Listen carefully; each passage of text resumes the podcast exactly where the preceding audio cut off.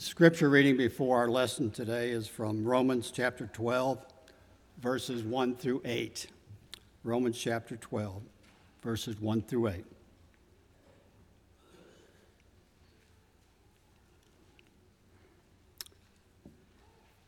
I appeal, I appeal to you, therefore, brothers, by the mercies of God, to present your bodies as a living sacrifice, holy and acceptable to God, which is your spiritual service. Do not be conformed to this world, but be transformed by the renewal of your mind, that by the testing you may discern what is the will of God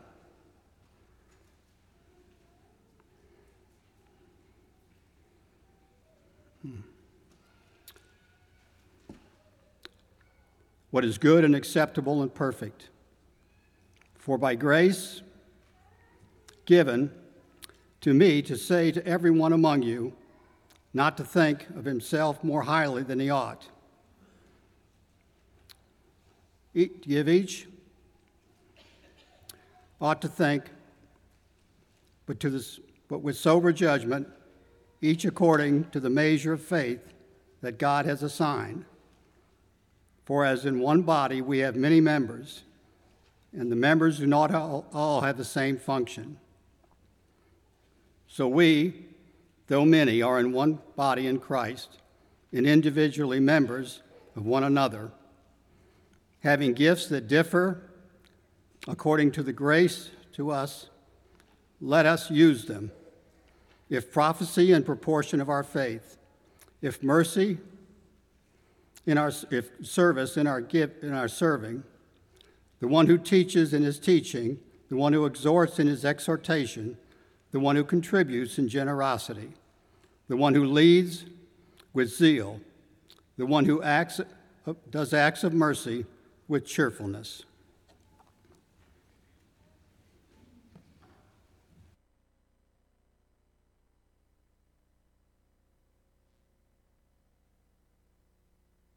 Begin ooh, as we begin our time of study this morning I, I, want to begin with a prayer with a very specific prayer that i have thus far neglected to lead us in this month and it's a prayer for the situation in israel and gaza. And i want to do so with the reminder that we have a missionary in that region, Raji Stefan, who, is, uh, who resides in the West Bank and, and, and ministers there in, in and around Jerusalem, and, and he's being affected by the things happening there. And I think it's pertinent for us as fellow believers to uh, keep that situation in our prayers, realizing that while we are safely worshiping this morning, others are not. So, if you will, let's, let's go to God in prayer. Our God and Father, we come before you today recognizing that evil still abounds in our world, that we're still in this fallen place where the devil has influence. And Lord, we look forward to the day when all is made perfect. We look forward to the day when your son returns and, and we go to spend eternity with you in a place where evil no longer exists. We look forward to that day. But Lord, until then, we recognize that suffering and tragedy and atrocities still occur. Lord, we're mindful of the innocent people who, who are experiencing difficulties right now in a conflict going on in the Middle East. We're mindful of those hostage, hostages still being held. We're mi- mindful of those innocent individuals who are, are losing homes. We're mindful of everybody that's suffering at this time. And it's our prayer, Lord, that this conflict will, will cease, that peace may be found. Lord, we are especially mindful of Raji Stefan and the Christians who worship there in the West Bank. And we know that this conflict is affecting them as well. And it's our prayer that they can continue to serve you, they can continue to worship you, and that they will not be um, persecuted in any way for their faith. And that just as we're able to assemble and gather and, and, and engage in this time of worship, they'll, they'll continue to have that opportunity and that they'll be kept safe from the conflict that is around them. Lord, it's not an easy thing to pray sometimes, but Lord, we pray. We pray that the day, the day of the Lord will come quickly, because only then will this suffering end. And may you aid us all in being ready for that day. We love you, Lord, and it is through the name of your Son, Jesus Christ, we offer this prayer. Amen. For the past few weeks, we've been engaged in this study of membership. And, and thus far in our study of membership, we've defined what the church is. In the words of the Bible, Jesus built a people, not a place. He, he created an organism, not an organization. And, and we've emphasized that so that we understand what it means to be a member of the body of Christ. We've also taken the time to discuss what it means to place membership because we understand that when you are baptized into Christ, you are added to the universal church, but you are expected as an individual to identify yourself with a local congregation where you intend to practice your membership. And a couple of weeks ago, we talked about fellowship. And we looked at what fellowship really involves that it's something to which we must be devoted, and that it's something that requires our consideration of one another. Well, this morning, I want to look at another facet of membership. I want us to look at contribution. But when I said that, many of you probably thought that meant I want to start talking about giving. And that's not the subject matter of today. When I say let's talk about contribution, we're not talking about what you put into the collection plate, but what you put into the kingdom of God. You see, contribution has to do with your participation in the kingdom, your usefulness in the kingdom, your use of your resources in the kingdom. And the thing is, contribution matters. It matters because every member is uniquely gifted. Every member is uniquely gifted. Look at these words that we read a moment ago in Romans chapter 12, but particularly focusing on verses 4, 5, and 6. For as in one body we have many members, and the members do not all have the same function. So we, though many, are one body in Christ and individually members one of another. Having gifts that differ according to the grace given to us, let us use them. In this passage, Paul said that the church is a body with member, many members who do not have the same function, but do have differing gifts.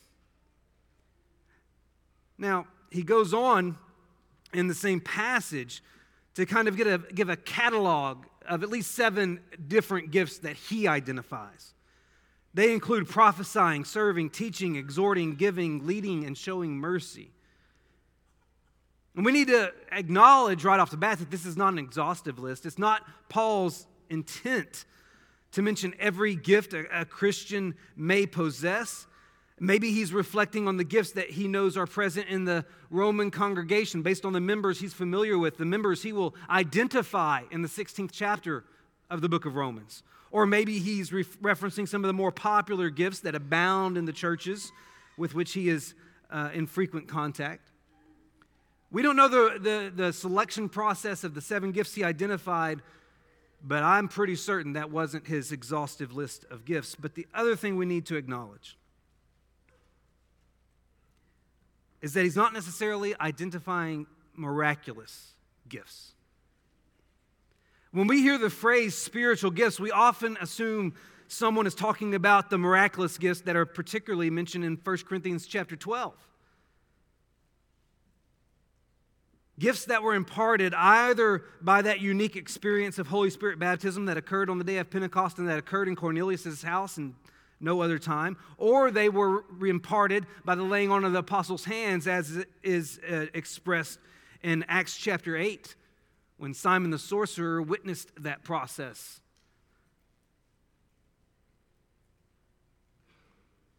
But the Bible doesn't just speak about miraculous gifts. The Bible doesn't just limit spiritual giftedness to the, the miraculous type that ceased to exist according to 1 Corinthians chapter 13 and verse 8. I want you to look at this passage in 1 Corinthians chapter 12, verses 4 through 6. Here's a, a Trinitarian formula that, that's uh, mentioned in the context of spiritual gifts. Paul writes these words Now there are a variety of gifts, but the same Spirit. And there are varieties of service, but the same Lord. And there are varieties of activities, but it is the same God who empowers them all and everyone. Years ago, I had a professor point this passage out in a class. And then he made the following connections with it that I want to share with you, and you can take it as you wish. But he noted that when you look at that passage in 1 Corinthians chapter 12 and verse 4, there's a reference to a variety of gifts that are associated with the Spirit, a varieties of service associated with Christ, and a variety of activities associated with God. Well, you have all three members of the, of the Godhead mentioned, and a few different terms interchangeably mentioned in regards to gifts. But then he took us to that 1 Corinthians 12 passage. And if you pay attention in the subsequent verses of 1 Corinthians 12, we're introduced to the manifestations of the Spirit. And these are gifts miraculous abilities that include things like the gifts of healing, the working of miracles, various kinds of tongues, and the interpretation of tongues. But they're all manifestations of the Spirit. The Spirit is emphasized in 1 Corinthians 12. Could it be that since the gifts in 1 Corinthians 12 are associated with the Holy Spirit's manifestation, that they fall under the category of the variety of gifts, but the same Spirit that Paul was talking about? And if you jump over to Ephesians chapter 4, in verse 7, Paul said that grace was given to each one of us according to the measure of Christ's gift. And then verses 11 and 12 of that same chapter, he goes on to expound on what the Christ's gifts were. And he identified them as the roles of the apostles, the prophets, the evangelists, the shepherds, and teachers. And their purpose was to equip the saints for the work of ministry and to build up the body of Christ. Could it be that since these gifts are associated with Christ, and they reflect roles in which Christians serve, that they fall under the category of varieties of service but the same Lord? And then if you go to Romans chapter 12, which is the focus of our study today, that list of gifts is a, a list of specific activities in which we engage. And looking back at verse 3, you'll see that Paul referenced the measure of faith that God has assigned, associating the gifts in Romans chapter 12 with God in particular. Could it be that they fall under the category of varieties of activities, but the same God? Here's my point. When you look at Scripture and you look at what it says about spiritual gifts, whether or not this classification is correct, a totally different story. But when you look at what Scripture has to say about spiritual gifts, not all of them are miraculous. The gifts mentioned in Romans 12 appear to be a, a reference, or maybe a reference, to the variety of activities that Paul mentioned in verse uh, verses 4 through 6 of 1 Corinthians 12. They are not necessarily miraculous. Even prophecy is not always miraculous. A prophet is simply a spokesman for another, so its presence in this list could simply be a reference to the work of, of someone communicating God's instructions, commands, and exhortations, not necessarily foretelling the future. And throughout the New Testament, we have non miraculous gifts mentioned. You have Apollos in Acts chapter 18 and verse 24, who was an eloquent and knowledgeable orator of Scripture. You have Barnabas, who was such a good encourager that he was given the nickname Son of Encouragement. You have Cornelius, who was known as a generous giver, according to Acts chapter 10 and verse 2. Dorcas was known for her good and good works and acts of charity, which were evidenced through the clothes she made for widows in Acts chapter 9. James, the brother of Jesus, showed tremendous leadership during the meeting between the church in Antioch and the church in Jerusalem regarding the circumcision of Gentile converts in Acts chapter 15.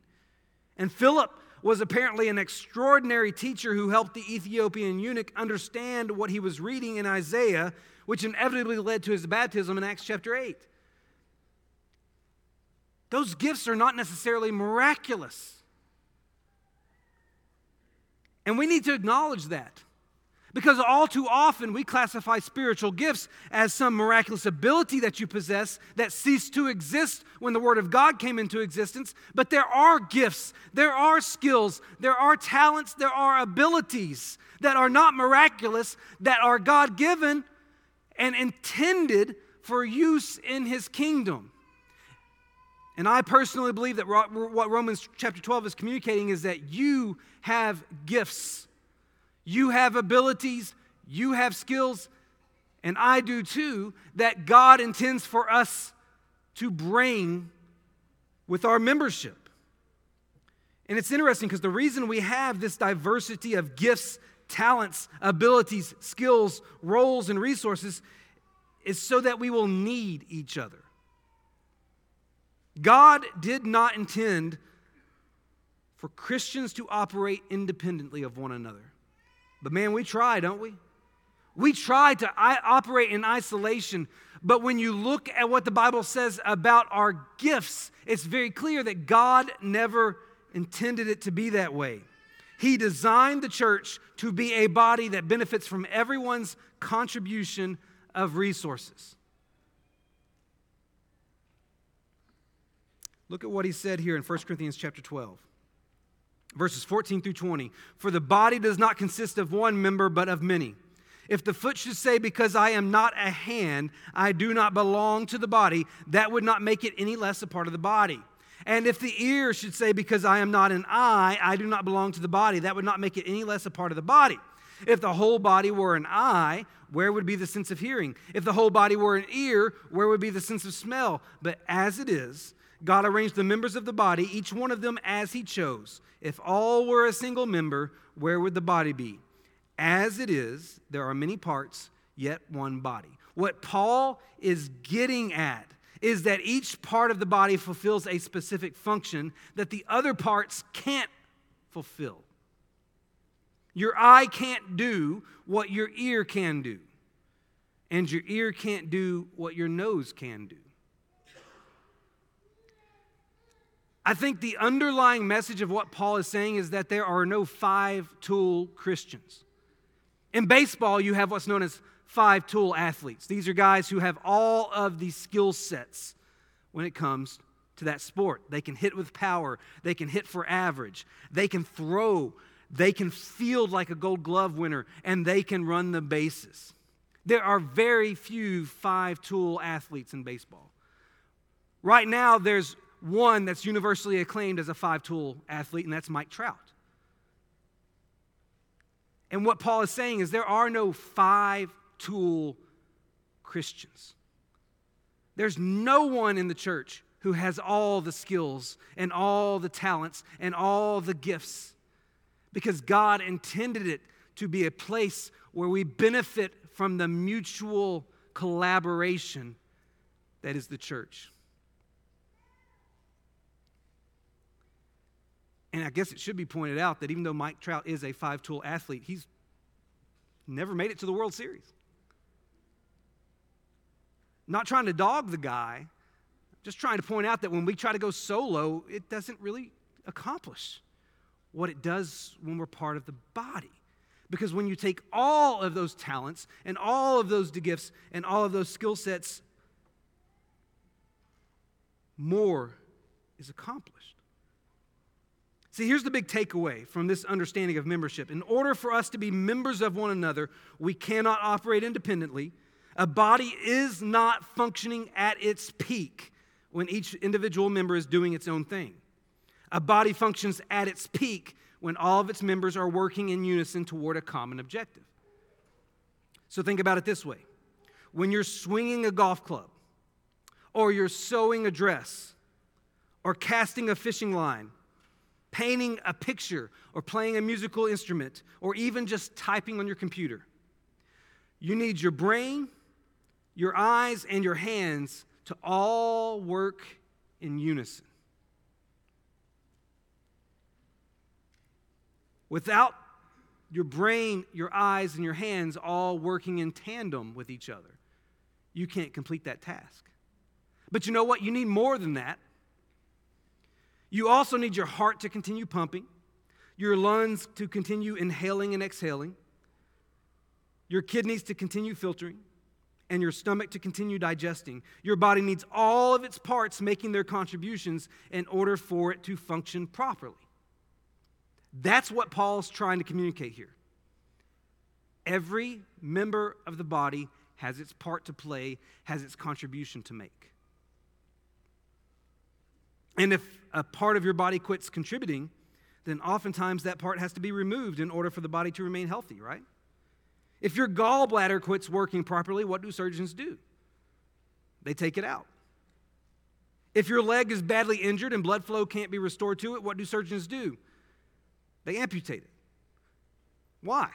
Because being a member of an organism means you either participate or else you have to evacuate. And having Leah has reminded me of that more than anything else. Let me explain why. So, with the addition of Leah, Sarah and I have gotten to enjoy the um, joys of parenthood eight years after we did it the first time. And one of those joys when they are an infant is the feeding process, right? You may not know, um, most of you probably know, Leah has a, a very sensitive digestive system. And when she was younger, she had to be put on a specialized formula. And one day I have Leah sitting in my lap, and I'm introducing her body to the Similac family via a bottle. And as I'm, she's laying there in my lap, and, and, and, and the Similacs are going in, they immediately meet this group of people known as the gastric juices. And I imagine that the conversation between the two went something like this The, the gastric juices, operating as the, uh, the greeters of the body, welcomed the Similac family and said, We are so glad to meet you. We're so glad you're here. Welcome to Leah's body. And the Similac said, Well, thank you very much. We're happy to be here. And the gastric juices said, Well, we're the gastric juices, and we're here to incorporate you into Leah's body. And the Similac said, Wait a second. We don't want to be incorporated into Leah's body. We just came by to visit. We don't intend to stay. We don't intend to uh, become part of this. We don't intend to contribute anything. And the gastric juices said, Well, that's not how it works in the body. When you enter Leah's body, you have to incorporate and contribute to the well being of the whole body. And the Similac said, Well, we don't want to do that. So the gastric juices said, If you don't want to contribute, then you have to leave and the gastric juices disfellowshipped Leah's, uh, disfellowshipped the Similac family all over my pants. Now, I do have to tell you, that really didn't happen, but the use of that as an illustration I got from another preacher, but it's so appropriate. Because I think that's what the Bible communicates when it comes to our incorporating of one another into the body, of our con- contribution one another to the work of the body. The well being of the body needs all of our contributions. And that's the thing contribution matters not only because each individual is gifted, but also because each member is expected to use their gift. In reference to our differing gifts, Paul said, Let us use them in Romans chapter 12 and verse 6. I mean, it couldn't be stated any more plainly than that. That's a command. That's not an option. That's not a suggestion. That's a direct command from Paul. And it's not the only time he makes such a statement. You can go over to Ephesians chapter 4 and verse 16, following that list of divinely ordained roles we've already mentioned. Paul indicated that the whole body of Christ is joined and knit together by what every joint supplies according to the effective working by which every part does its share. Inherent within what Paul is saying here is that every member of the body has something to supply, and every member of the body is expected to contribute, to do its part. And you can go over to 1 Peter chapter 4, verse 10 and 11, where Peter said, As each individual has received a gift, use it to serve one another as good stewards of God's varied grace. And if you look at the end of verse 11, in order that in everything God may be glorified through Christ Jesus. The implication is that our contribution to the kingdom benefits its members and also brings glory to God. Such passages indicate that we have a responsibility to contribute our talents, our skills, our knowledge, our resources, our gifts to the work of the kingdom, and failure to do so is condemnable. The Bible makes it clear that if we are not working, if we are not contributing, if we're not allowing ourselves to be used, then we are endangering ourselves spiritually. This is apparent from the parable of the talents in Matthew chapter 25. The parable of the talents is ultimately about stewarding your resources for the benefit of God's kingdom. And we often go to it when it comes to our financial stewardship, but it's broader than that. In this parable, Jesus describes the distribution of resources to three different servants. One servant received five talents. Now, talent here is a reference to a monetary, uh, to, to, to currency. Another servant received two talents, and a third servant received one talent. Now, it's worth noting that these servants did not receive the same amount of resources. They have varying degrees of resources at their disposal. Just like you and I have varying degrees of giftedness, of skill sets, of talents. And because their resources differed, their gains were expected to differ as well. Notice the five talent servant gains five more talents, and he's praised for that. The two talent servant gains two more talents, and he's praised for that. The two talent servant wasn't expected to gain five talents, nor was the five talent servant expected to just produce two talents. There was a proportional uh, expectation here in relation to the um, amount of resources they were given. And as the story goes, the five talent servant and the two talent servant both took the resources they had received, utilized them, and grew the master's kingdom. And when the master returned to examine the results of their work, what did he say to those two individuals? To both of them, he said the same thing Well done, good and faithful servant. But then we have that one talent servant. And all we know is that he took his resource and buried it he deliberately chose not to utilize it. And as a result, he did not contribute to the growth of his master's kingdom. Now, notice the response of the master to that one talent servant, recorded in Matthew chapter 25, between verses 26 and 30. The master replied, You wicked, lazy servant. So you knew that I harvest where I have not sown, and gather where I have not scattered seed. Well, then you should have put my money on deposit with the bankers so that when I returned, I would have received it back with interest. So take the bag of gold from him and give it to the one who has 10. For whoever has will be given more, and they will have an abundance. Whoever does not have, even what they have will be taken from them. And throw that worthless servant outside into darkness, where there will be weeping and gnashing of teeth. The master called the one talent servant, the talent, the, the servant who hid his talent, wicked, lazy, and worthless. And then he deemed him unfit to receive a reward. In fact, he deemed him worthy of only punishment. And the language of punishment that's used here, the language uh, that's used in condemning the one talent servant, the outer darkness, the weeping and gnashing of teeth, it's all language typically associated with hell. I believe a significant lesson for us to take away from this parable is that in the eyes of the master, one's failure to contribute his or her gifts is an act of wickedness, laziness, and worthlessness. I don't know about you, but I don't want to be associated with those things.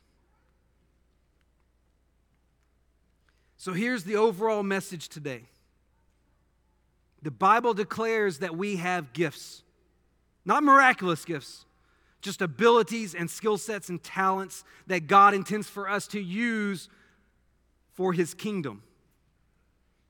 The question you have to ask yourself is Are you, as a member of the body of Christ, contributing to the kingdom or are you withholding? I've shared this with you before, but there is an aqueduct in Segovia, Spain it's one of the most well preserved elevated Roman aqueducts in the world. It was likely constructed toward the end of the first century or the beginning of the second century, and yet it still stands today. It was designed to transport water from the Rio Frio River to the city of Segovia, spanning a distance of nearly 11 miles. The elevated portion of the aqueduct, which you can see on the screen right now, measures 2,388 feet in length and is 93 and a half feet tall at its max, maximum height. It consists of approximately 24,000 granite blocks fit together to make 165 arches, which are more than 30 feet tall. And this amazing feat of engineering continued to carry water to the people of Segovia until the 20th century. According to legend, it was decided that the aqueduct should be preserved rather than used. So modern pipes were installed to bring drinking water to the town, allowing the aqueduct to rest as a treasured monument. But something unexpected apparently happened. The aqueduct began to deteriorate.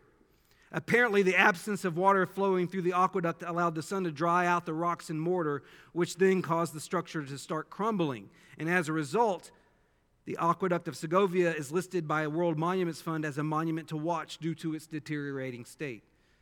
So ultimately, the lack of use brought about its demise. We might refer to that as atrophy. And if you're not using the talents and the skills and the abilities that God has given you, that God has blessed you with for service in His kingdom and for His glorification, then all you're doing is spiritually atrophying. God intends for you to be a contributor. This morning, as you sit amongst this body today, is that what you are? Are you a contributor or are you a moocher? See, you're one or the other. You're either contributing to the body of Christ, contributing to the kingdom of God, participating in the works of the church, utilizing your talents, your skills, and your abilities for the glory of God, or you're not. And if you're not, you might want to pay careful attention to the parable of the talent. This morning, the invitation is offered that if you need to make any correction in your life, if you need to turn your life over to the Lord, if you need to make the decision that one made just last week to put on Christ in baptism so that your sins are washed away, that invitation is offered. But the invitation is this don't be lazy, don't be worthless, don't be wicked, be useful because that's what God has called you to be. If you have any need to respond to the invitation this morning, we invite you to come while together we stand and sing.